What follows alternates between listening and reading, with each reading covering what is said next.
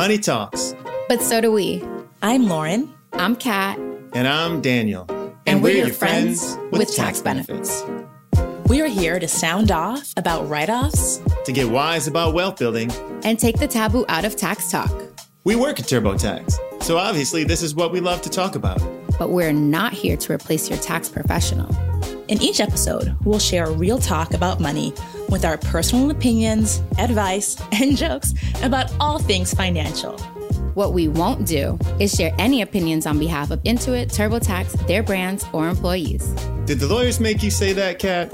So stop scrolling on Tax Talk, call your financial professional later because it's time to talk tax, friends.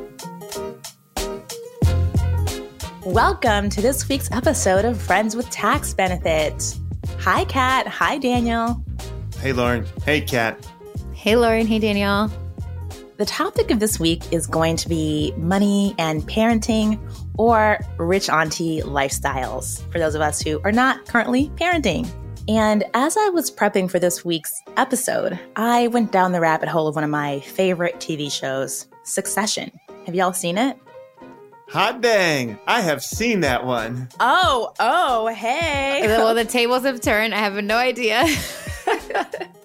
so, for Kat and those of y'all who are not watching the show, Succession is a comedy drama about a incredibly wealthy family called the Roys who own and run a multi-billion dollar media and entertainment conglomerate called Waystar Royco.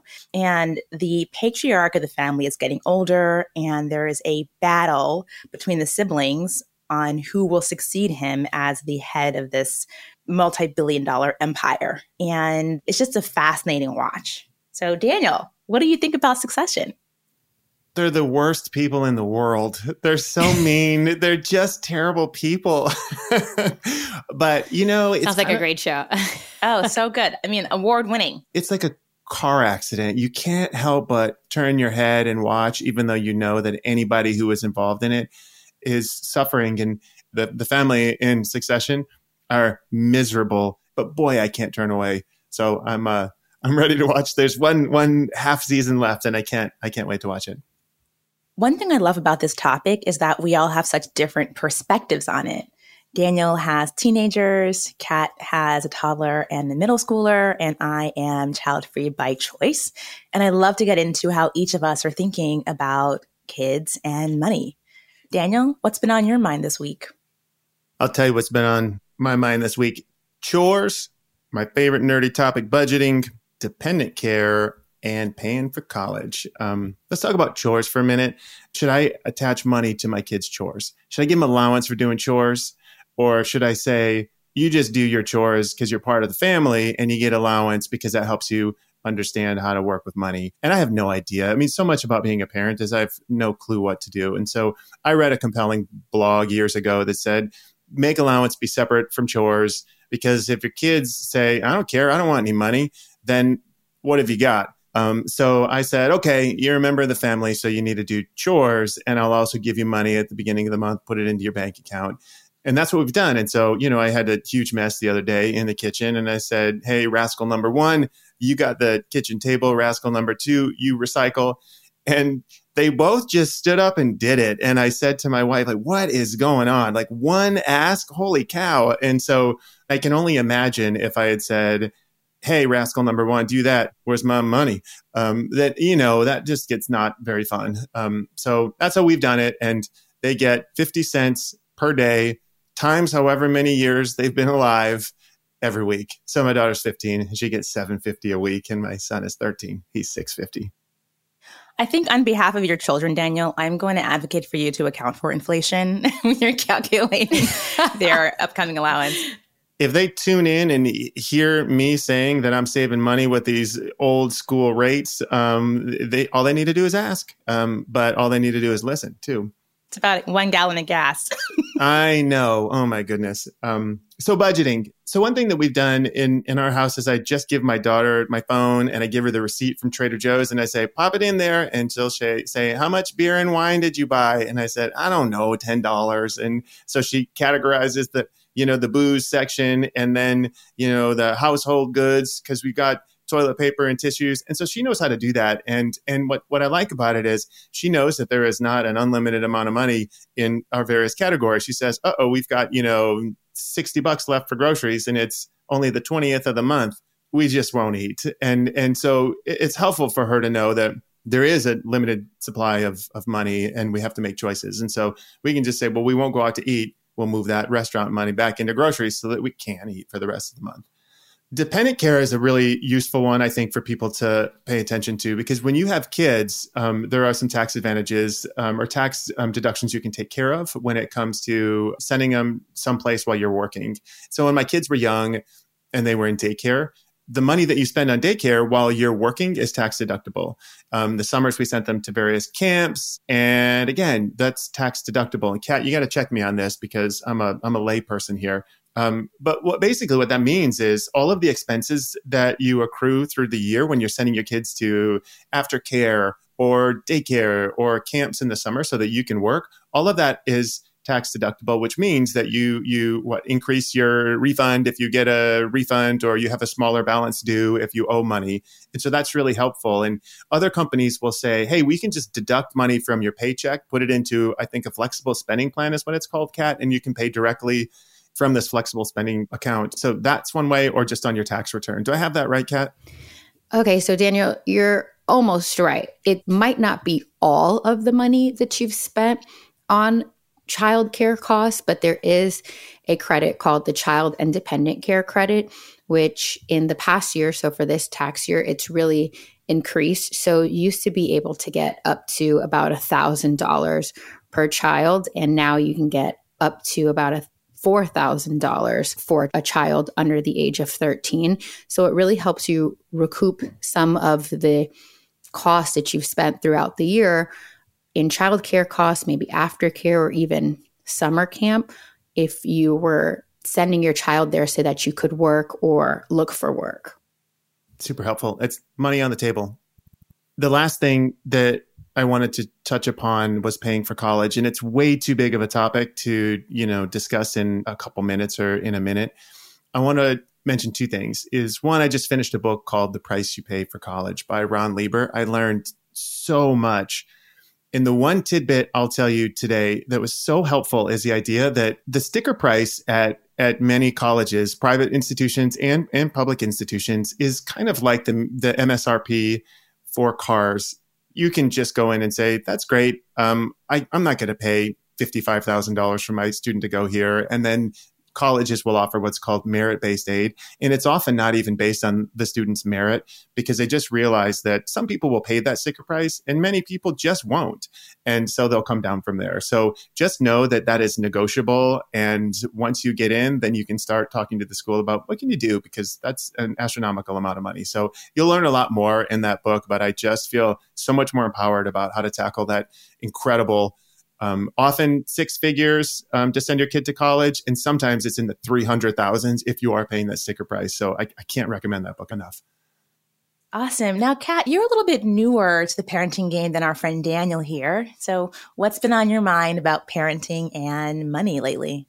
Yeah, so I definitely have less uh, years of skin in the game as far as uh, parenting is concerned. I know that one thing for me that I wish was talked about more, like I obviously knew childcare was expensive, but how expensive, I think didn't really hit me until it was actually my time to put my son in daycare. And in the past few years, I think we can all agree that the daycare or childcare landscape has been a little bit different. So we had to explore other options besides traditional daycare, like having someone come for a few hours to help because even working from home, it's almost near impossible sometimes to get anything done if you're wrangling a toddler, anybody that's mobile.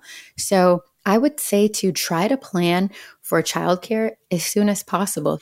A lot of daycares, to my surprise, have wait lists even before the child was born. So that was something for me to find out like, wait, there's a wait list and I should have joined months ago.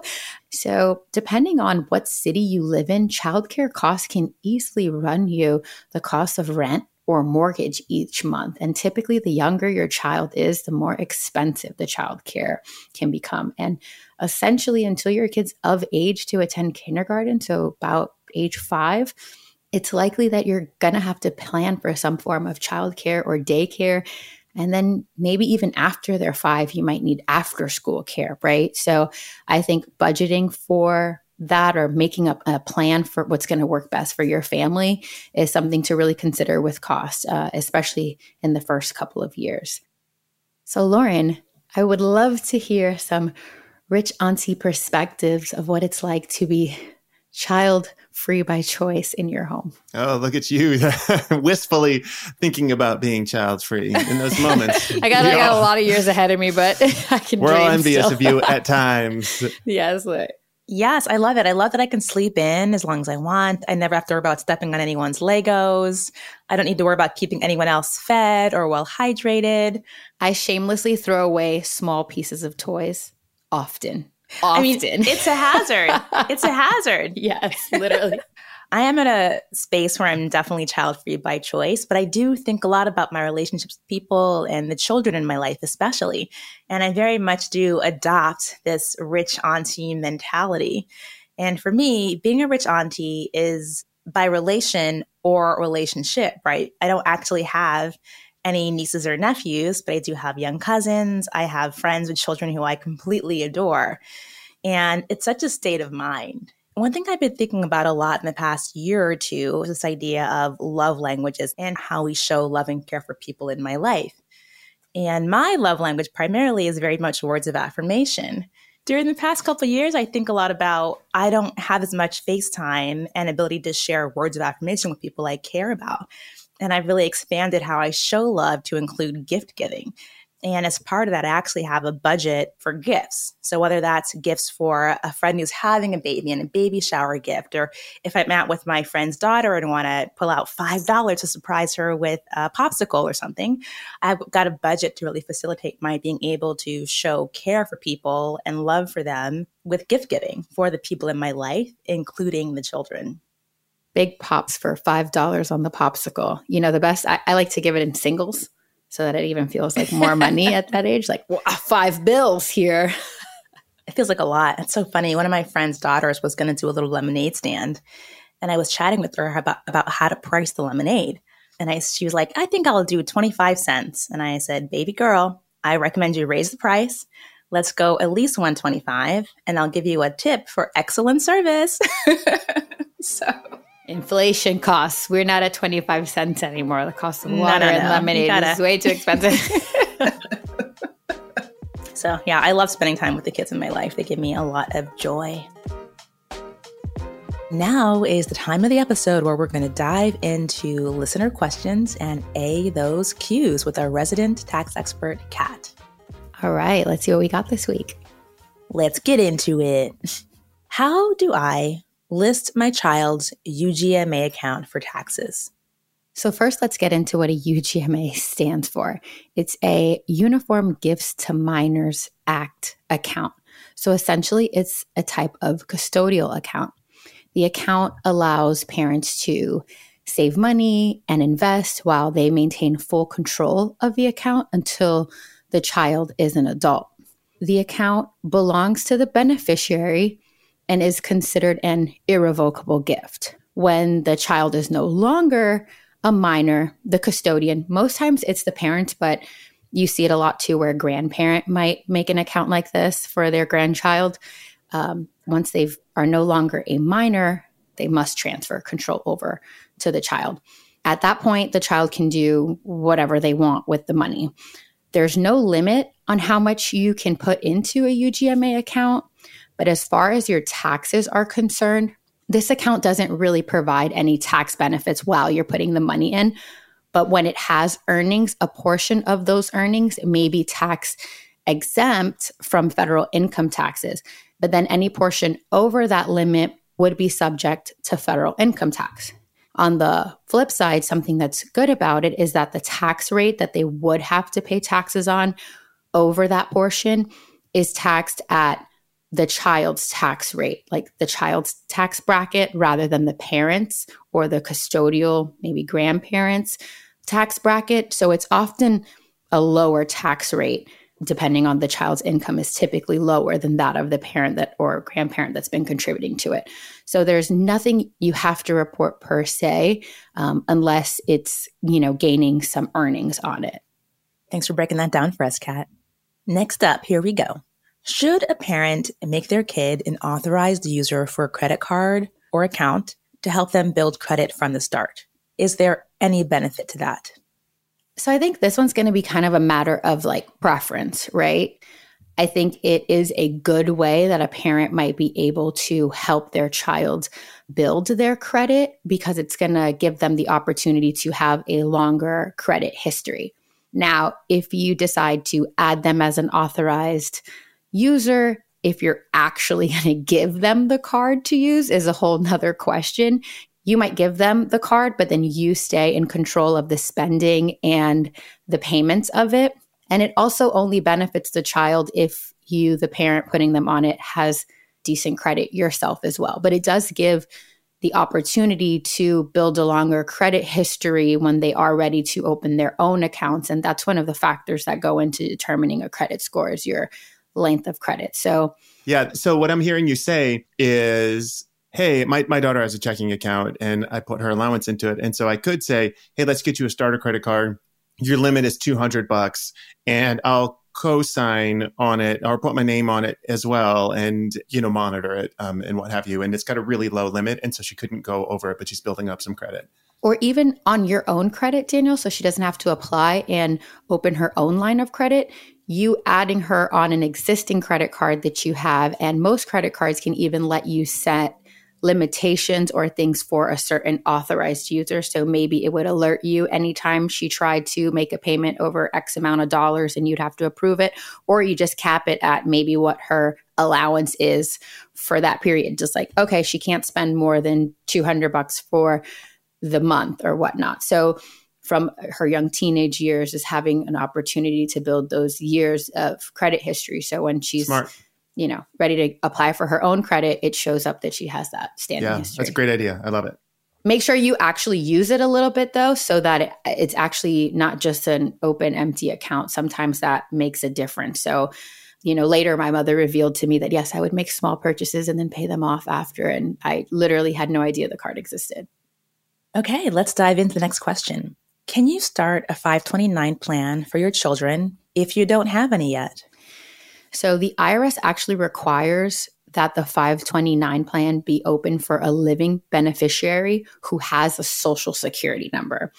So that requirement eliminates the possibility of opening an account for a child that hasn't been born yet as the beneficiary. However, if you do open up a 529 plan, it's fairly easy to change who the beneficiary is later. So maybe you have a 529 plan for an older child and you're making maybe a, a, bit additional contributions and at a later date you could transfer or change who the beneficiary is of to the plan but generally speaking you need to have a social security number and the person needs to be alive in order to have the plan and for those of us who don't know kat what the heck is a 529 plan so they allow parents to save up for their kids higher education so traditionally, these plans were created for college expenses.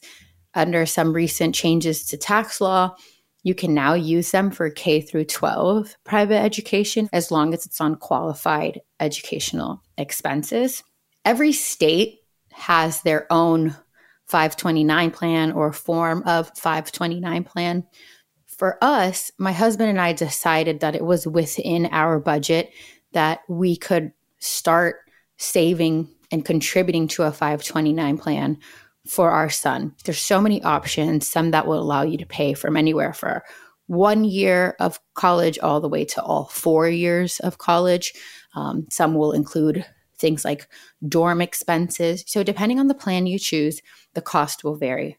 For us, the plan we chose is less than $200 a month, and we each automatically contribute to it monthly. So we split the cost from our personal accounts. Now, as much as I say, like, go ahead and do that, and we've started early on if it's our budget. Now, if it's not something that's feasible for you right now, maybe with childcare expenses, it's just too much.